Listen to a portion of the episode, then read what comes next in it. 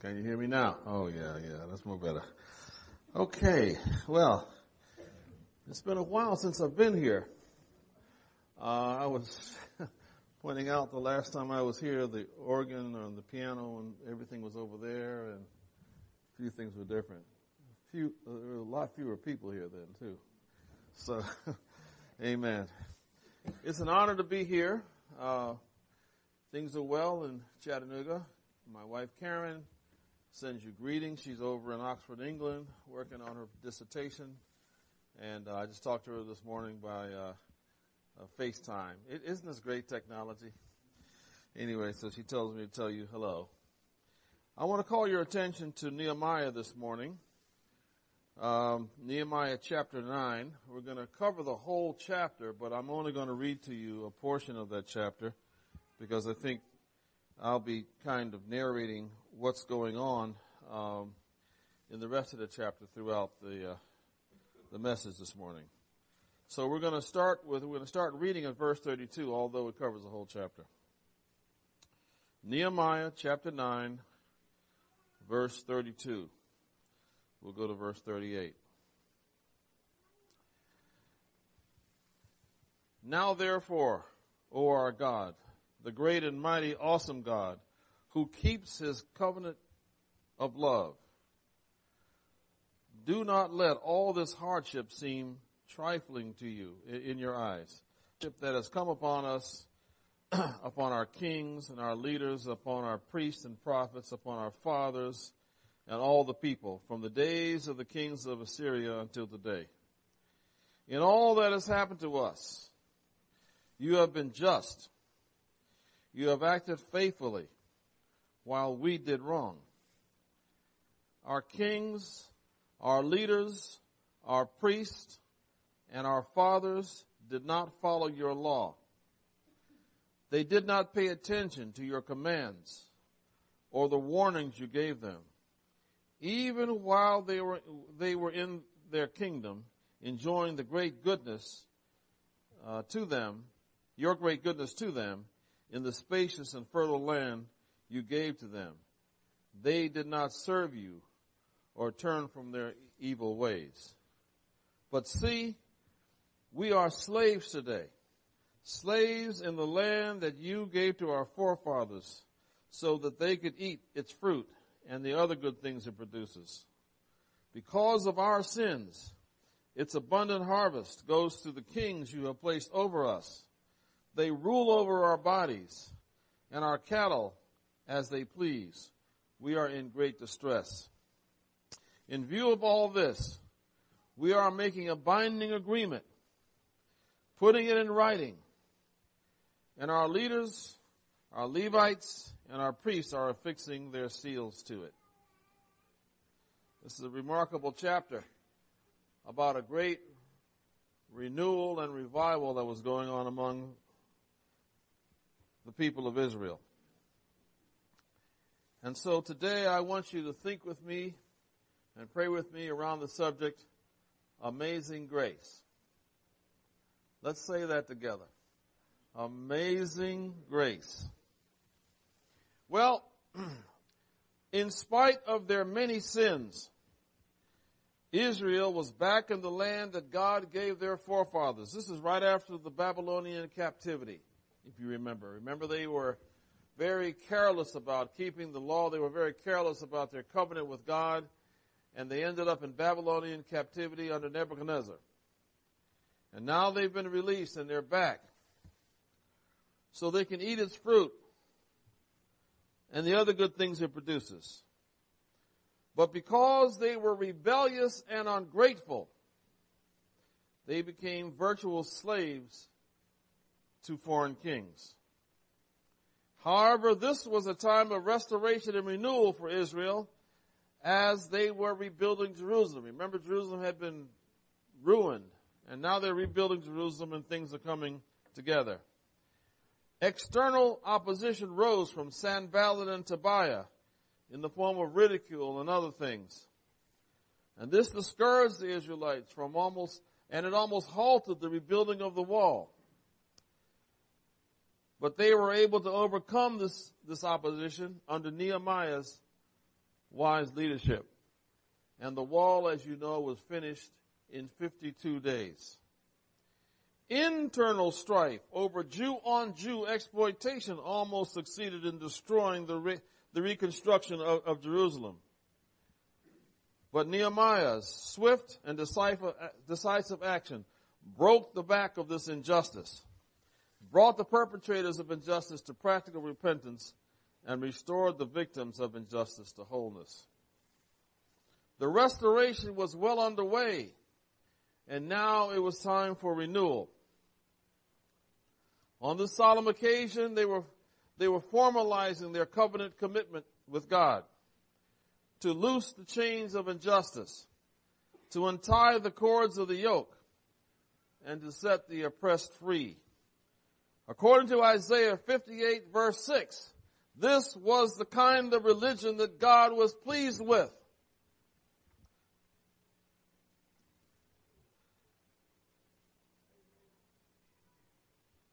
But furthermore, disobedience to God's command led many Israelite men to marry pagan wives. Now ethnicity was not the issue here. The issue was the wives' pagan worship. It was okay for them to marry people who were not Jews as long as they worshiped the true and living God. But they continued to worship their idols and drew their husbands away to that idol worship. That's what happened to Solomon, remember? It was their pagan worship that was the issue.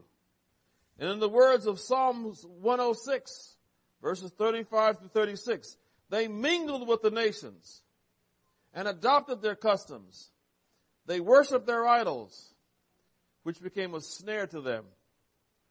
But Ezra, who had just preceded Nehemiah, led them to practical repentance. He made them divorce their idol worshiping wives if they did not repent of their idolatry. Evidently, some of the Israelites remarried pagans and re-ensnared themselves. And thus Nehemiah led them to forsake these illicit relationships as a precondition for renewing their covenant with God. So here we're getting ready to see a great Reformation and revival of, in Israel. In chapter 8, we see the beginning of an Israelite renewal. They thoroughly reviewed the law and they celebrated the, the joyous feast of trumpets. Now the Israelites had the history of God's grace toward them in the scriptures. And yet here in chapter 9, they felt it necessary to, re, to recite this history of grace, not only in prayer, but in their own words. And when you think about your own life, our faith is renewed by, by, by reviewing God's grace in the scriptures, isn't it? Is it not? But our faith is empowered by reviewing God's grace in our own histories. if it had not been for the Lord, where would I be?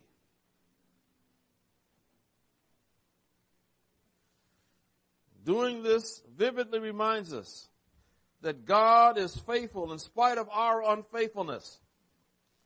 That God is greater than our challenges. The problem is sometimes we see God as only greater than the last challenge we face.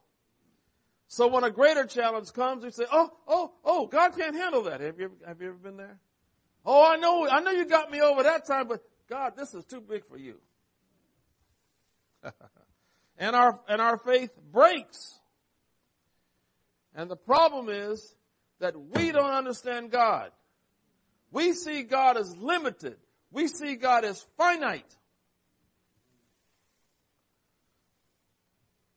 But God's faithfulness is infinite.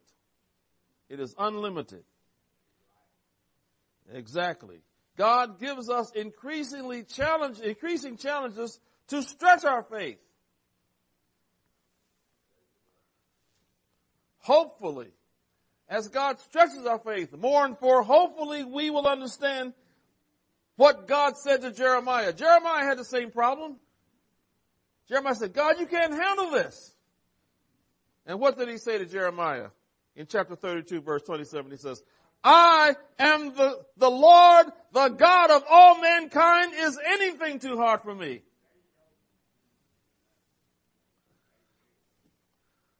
This was a fervent time of prayer as the Israelites faced their future as the people of God. Now here are the main points of the prayer they prayed. First, they acknowledged and gave thanks to God for His grace. Second, they confessed their sins in an attitude of repentance, sorrow, and humility. They showed sorrow by wearing sackcloth. They showed humility by, humility by putting dust on their heads. Third, they acknowledged that they brought God's judgment upon themselves.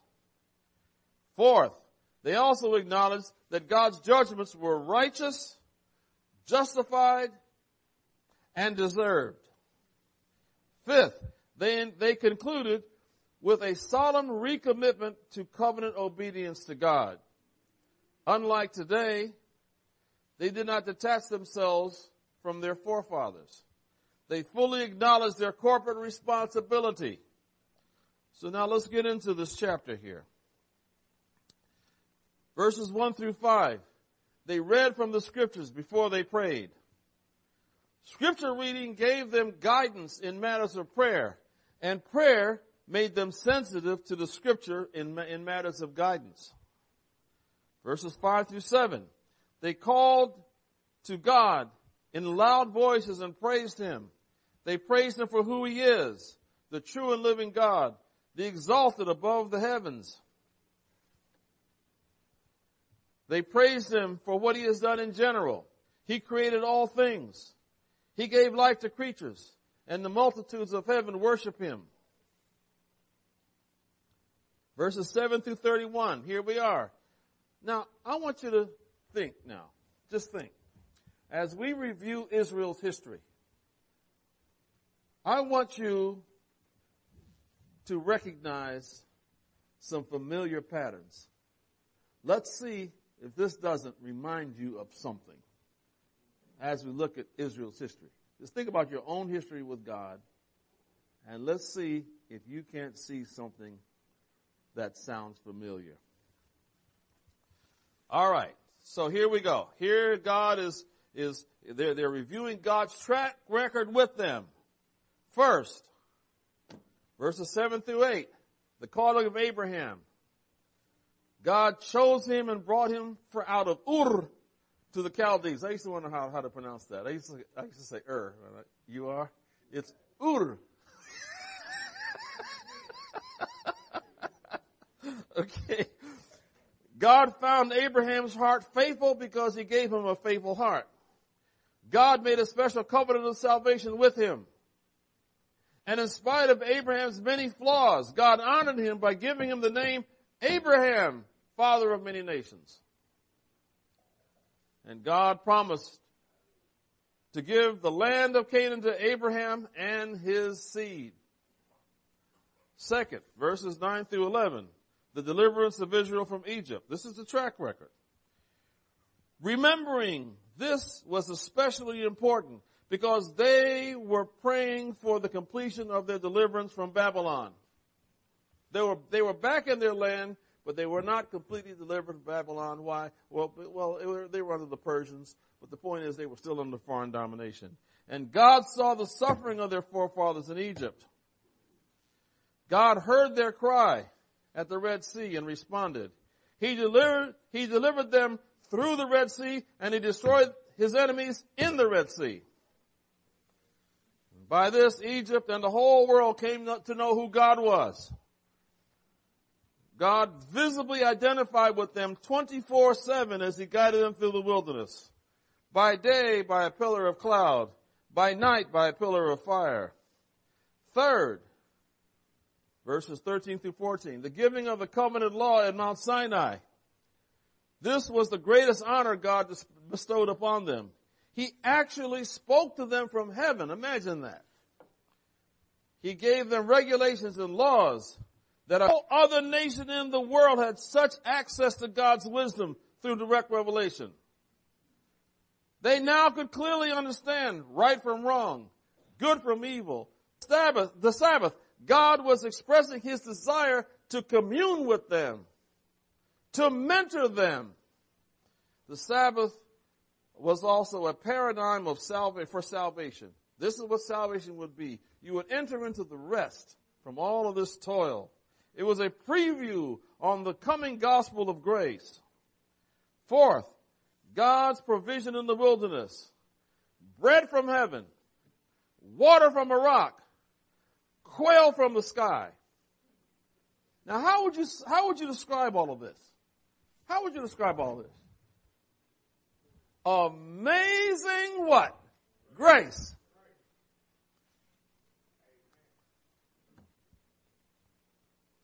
Did Israel appreciate God's amazing grace? No. Instead, they were rebellious and ungrateful. They became arrogant and stubborn.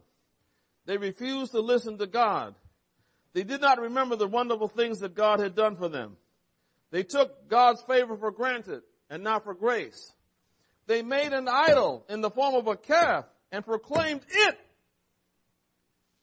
as the God who led them out of Egypt.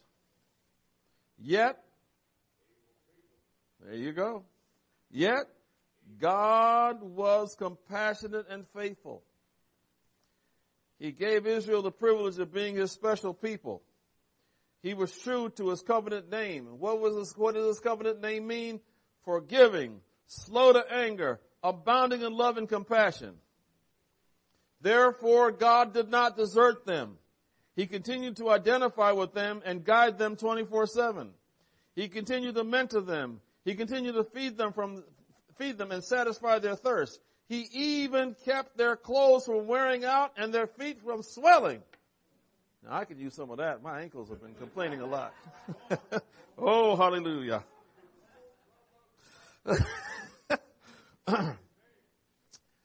God continued to be generous to Israel. He gave them kingdoms and nations. He made them as numerous as the stars in the sky. He gave them the land he promised to their forefathers. He captured, they captured fortified cities and fertile land. They took possession of beautiful houses filled with good stuff. Plasma TVs and all that kind of business. All right. BMWs in the driveway, you know and Teslas. he gave them wells already dug, vineyards that were already producing, olive groves and fruit trees in abundance. Such a lost land was beyond their imagination, and it was all prepared for their enjoyment. They ate to the full and were well nourished. They basked in the delights of God's abundant gifts. They could not ha- have been better off as a people. How would you describe all of this? Amazing grace. But let me ask you a question.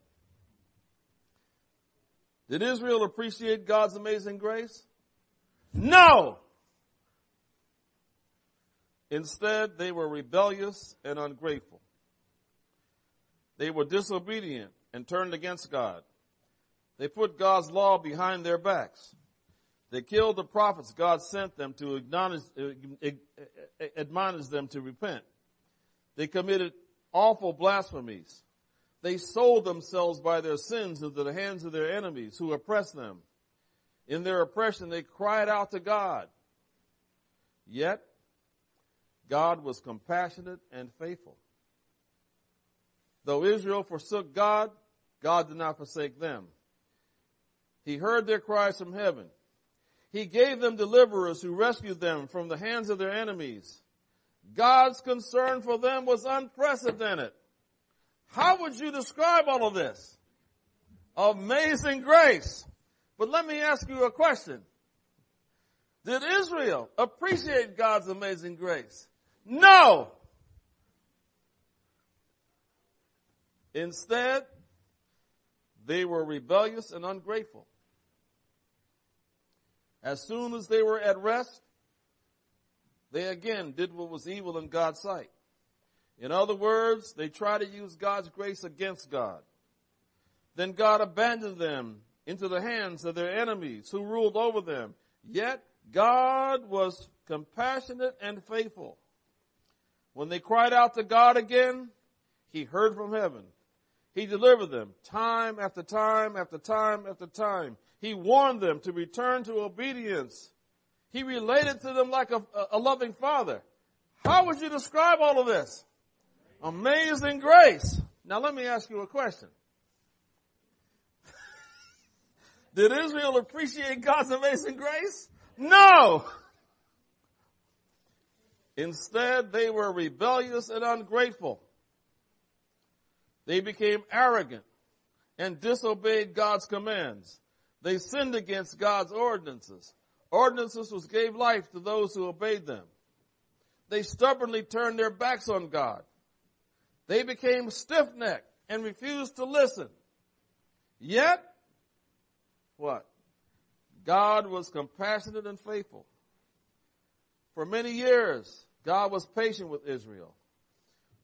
By His Spirit, He admonished them through His prophets. The prophets made, made clear that Israel's deliverance from oppression was purely by His grace and not by Israel's evil cleverness. God demonstrated His love to them, to, to them time and time and time and time again. How would you describe all of this? Amazing grace. But now let me ask you a question. Did Israel appreciate God's amazing grace? No!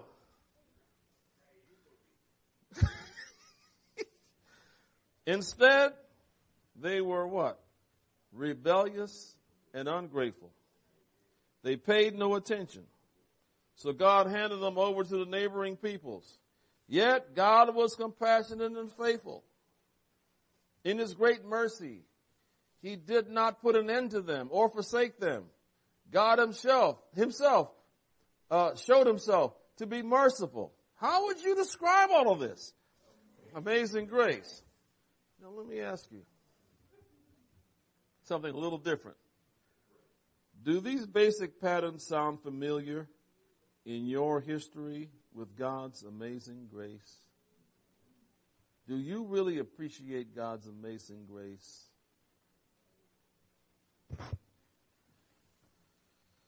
Verses 32 through 38. Israel's confessions and, God, and, and, and prayer requests. Verse 32. Their confession. Now they, they had reviewed all this history. And here they're getting ready to confess something to God. They said, God, you are great, mighty, and awesome. God, you keep your covenant love. This verse 32, you see the first prayer request based on the first confession. And they asked God, they said, God, don't let the hardships we've suffered seem trivial to you.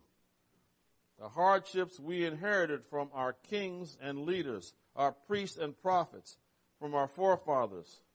The hardships we suffered from the days of the kings of Assyria unto the day. Verse 33 to 35, there's a second confession. And they said basically, we justly deserve the hardship we suffered. Lord, you acted faithfully while we did wrong.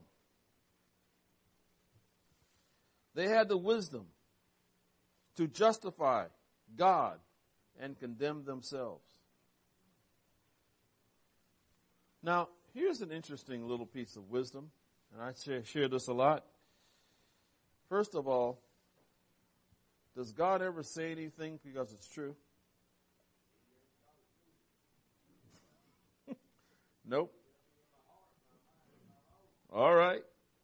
But let me say this. God never says anything because it's true. You know? It's true because God says it. Right? God never does anything because it's right. It is right because God does it. Amen. All right. I thought, I thought, I thought I'd get that from you. Okay. All right. They confessed, Lord, we did not follow your laws.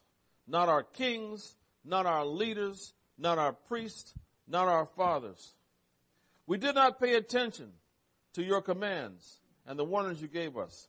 Our forefathers did not serve you and turn from their evil ways, even while they were in their own kingdom, even while they enjoyed your great goodness, even while they prospered in the spaces and fertile land you gave them.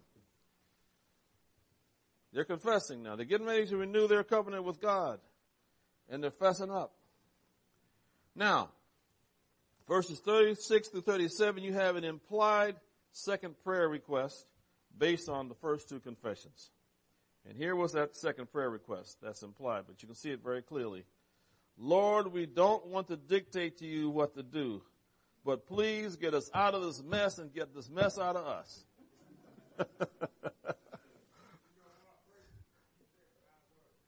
That's right. That's right. Get us out of it. That's right. Amen. Amen. They said, we are slaves today, slaves in the land that, uh, that you gave to our forefathers so they can eat its fruit and, and, and the other things it produces. We were meant to be landowners, but now we are nothing but tenants. Amen. We would not serve you in our own land, so you made us serve enemies to in a strange land. Our abundant harvest goes to the kings you have placed over us. They rule over our bodies and our cattle as they please, and to them we're nothing but sharecroppers. And we are in great distress. Verse 38, you see an implied third prayer request based on the first two confessions. And here, here it comes. Lord, we trust that you know what's on our hearts.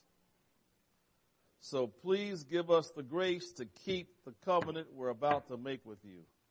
We are making a binding agreement. We are putting it in writing and our leaders and our Levites are affixing their seals to it. So what is all this about? We look at some history. We see some patterns in our own lives. So what, what are we seeing here? By their confessions and prayer requests, they were fulfilling the words of Jeremiah, chapter 50, verse 5. They will ask the way to Zion and turn their faces toward it. They will come and bind themselves to the Lord in an everlasting covenant that will never be forgotten. Now, did God answer their prayer request? You know He did in their lifetimes. But because of their honesty, they were not surprised by God's assurance. But because they were sinners, they regard God's, regarded God's assurances as necessary. But God had a greater answer in store for them, an answer that they could not have even imagined. You see, here they wanted to keep the law. Here they wanted to be right. Here they wanted to do, to be true to the covenant. But they knew they were sinners and they knew they couldn't do it. They were asking for God's help. And God says, let me tell you something. I'm going to give you a new kind of covenant. And this new kind of covenant you will not have to keep in your own strength. Listen to Ezekiel 11, 19 through 20. He said, I will give them an undivided heart and put a new spirit in them. I will remove from them that heart of stone and give them a heart of flesh. Then they will follow my decrees and be careful to keep my laws. And I will be their people. I mean, you will, and they will be my people and I will be their God. And then he also goes on later on and he says, and someone is going to come to get them out of this mess and get this mess out of them. Jeremiah 23 verse 5 and 6. The days are coming, declares the Lord, that I will rise up to David a righteous branch, a king who will reign wisely and do what is just and right. In his days, Judah will be saved and Israel will live in safety. And this is the name by which he will be called, the Lord our righteousness. And then the angel comes and tells Larry, uh, Mary later on, says his name will be Jesus because he will save his people from their sins.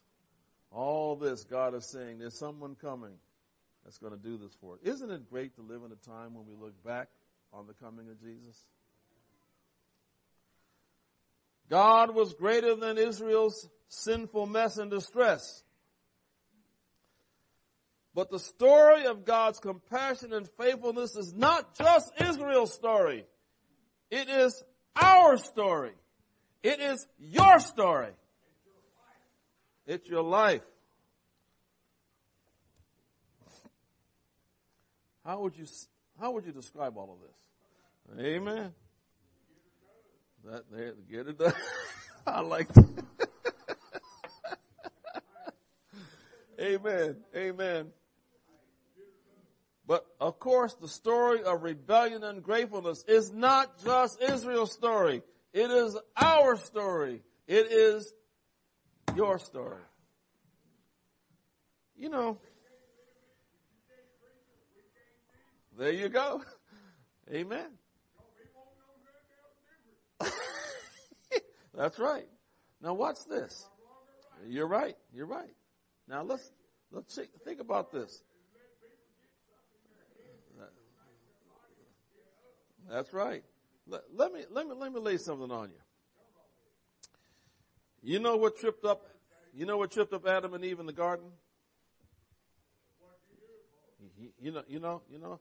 Everybody says they ate from the tree of the knowledge of good and evil, right? Right? Right? Well, it wasn't an apple. We know that. It was a banana. No, no, no. no. They ate from the tr- the knowledge, the tree of the knowledge of good and evil, right? Right? Is that right? Now, most of us think of that as the as the tree of the information of good and evil. Now, no, it wasn't the tree of the information of good and evil. You see, here's the deal. Adam and Eve understood what good and evil were. They had an extensive knowledge of good and evil, but that knowledge was based on the Word of God. They knew this was good because the Word of God said so. They knew this was evil because the Word of God said so. They knew that. It wasn't a matter of curiosity. Let me tell you what tripped them up. You see, how do you judge good and evil anyway? Good and evil are judged by the Word of God, and the Word of God is an expression of God's character. Is that right? All right. The temptation was, how do you determine good and evil? Do you judge it on the Word of God, or do you judge it by your own opinion? Now, have you ever willfully sinned? Have you ever done something you knew was wrong from Jump Street? You knew it was wrong, but you did it anyway? Guess what? You just reenacted the sin of our, our first parents. It's when we decide what is right and wrong based on our opinion, we say, that's it. I know this thing I'm about to do is wrong. I know this is wrong, but we figure out a way to make it right. I've been good for two months. I deserve a break today. I owe it to myself. I've earned the right to do this thing. Does that sound familiar? All right. And you know, God still gives us amazing grace. This is your story. This is not just some ancient people, Israel somewhere. This is your story. This is my story time and time and time and time and time again, God gives me amazing grace. And do I appreciate it? No! I become rebellious and stubborn. Like every morning. But you know, God is greater than our sinful mess and distress. If we honestly confess our mess, God will get us out of this mess. He will save us from the mess. And He will get the mess out of us. We don't have to wait for the sweet by and by for this. We have Jesus in the nasty now and now. Jesus is still faithful and just, and He will forgive us our sins and purify us from all, from all unrighteousness. All we have to do is honestly confess our mess to Him. Without Christ, we can do nothing. But we can do all things in Christ who strengthens us.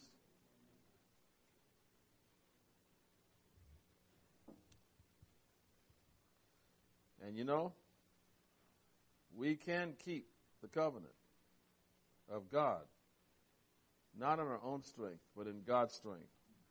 Listen to the apostle Paul in Philippians 2, 12 and 13. He says, continue to work out your salvation with fear and trembling. Why? Because it is God who works in you, both to act and to do according to his good pleasure.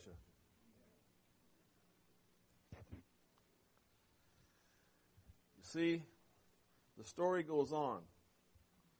Ungratefulness, rebellion, stubbornness. It's our lives, saints. It's our lives. But Jesus came to save us from that. And I can't wait to, to the day when the mess will be out of me. I don't want I don't want this mess. But sometimes I choose it. God continues to be compassionate and faithful. And by his amazing grace, let us be obedient and grateful to God who is compassionate and faithful. Just remember that. Next time you think about this, don't just take it for granted. I mean, look, look, let me tell you something. If I was God, first of all, I'd give it to me. I wouldn't say me. And you know what? I wouldn't save any of, any of y'all. Because y'all too much of a headache. but I'm glad God is not me. Amen. Because unlike me, God is a God of amazing grace. Amazing grace. Let's pray. Lord, we thank you so much for your amazing grace.